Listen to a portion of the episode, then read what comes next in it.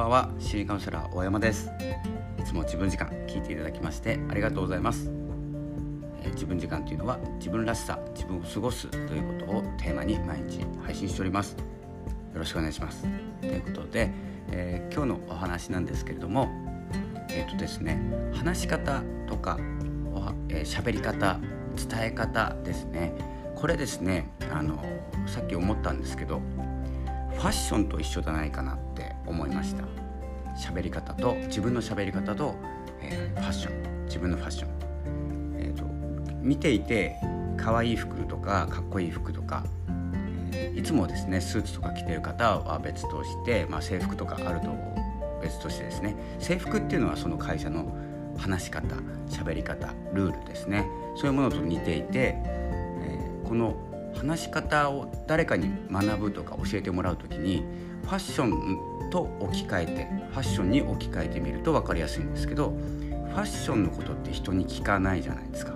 で自分でいいなって思ってかっこいいかわいいって思って買うじゃないですか。で自分に似合う似合わないって今度出てきますよね。すごくいい服なんだけど可愛い服なんだけど自分に似合うかなっていうのが喋り方もあるんですよ。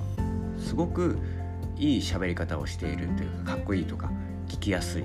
いろんな喋り方あります伝え方には。で発声もそうですけれども発声とかも含めて、えー、自分に似合う喋り方なのかっていうことを考えるとその喋り方は誰にでも合うわけじゃないです。誰でもですねアナウンサーさんのように綺麗に喋ればあのよく聞こえるとかですねわけじゃない気がします。まあ、一概には言えませんけれども。なので、えー、自分の喋り方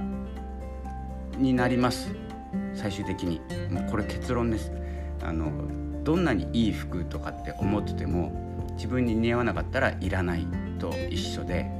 自分の好きな服最終的に着るんですよで部屋着とかのが一番落ち着くっていうのがその結論なんですよね。自分の喋り方をしてると一番落ち着くっていうところがリラックスする時に必要なものです。なので、えーと、誰かにあのこう言葉に言葉を出し方伝え方っていうのがですね学ぶのはいいんですけれどもそのかっこいいかわいい服装が自分に似合うのかどうか自分に持ってきて似合うのかどうか喋り方もそうですよね。喋り方も自分に合うかどうかを考えるとですね自分の喋り方自分をブランディングするっていうところに最終的に結びついていきます。でファッションを学ぶ時も大事なんですけどあの夜じゃないですか。みんな同じ格好してたら面白くないじゃないですか。それと一緒でみんな同じ喋り方だと面白くないんですよ。でも学べば学ぶほどうまければうまくなるほど人と寄ってくんですよ。うまい人に。なのでみんなが同じ服着てるような感じです。私服なのに。これは面白くないんですよ。なのでセンスっていうものが出てくると思います。喋り方にも。センスがあるなしじゃなくて自分のセンスです。いい悪いとかじゃなくて。そんな感じでですね今日はですね話しすることを学ぶのはいいんですけれども自分のセンスとか、え、自分の落ち着く格好、え、スタイルですねファッション、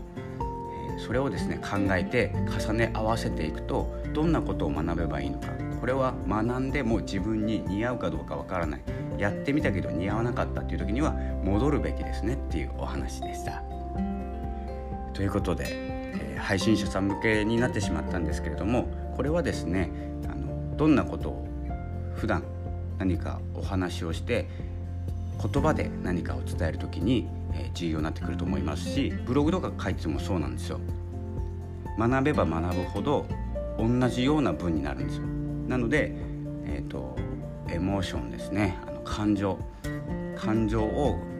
自分の感情を入れた文章にしなきゃいけないですし喋り方にしなきゃいけないんではないでしょうかというお話でした。もしですね少しでも役に立てればと思いますので配信者さんの方でですね話し方を学びたいとか自分の話し方が嫌いとか声が嫌いとかいろいろお話聞きますので、えー、そのようなことも、え考えてみてはいかがでしょうかという放送でした。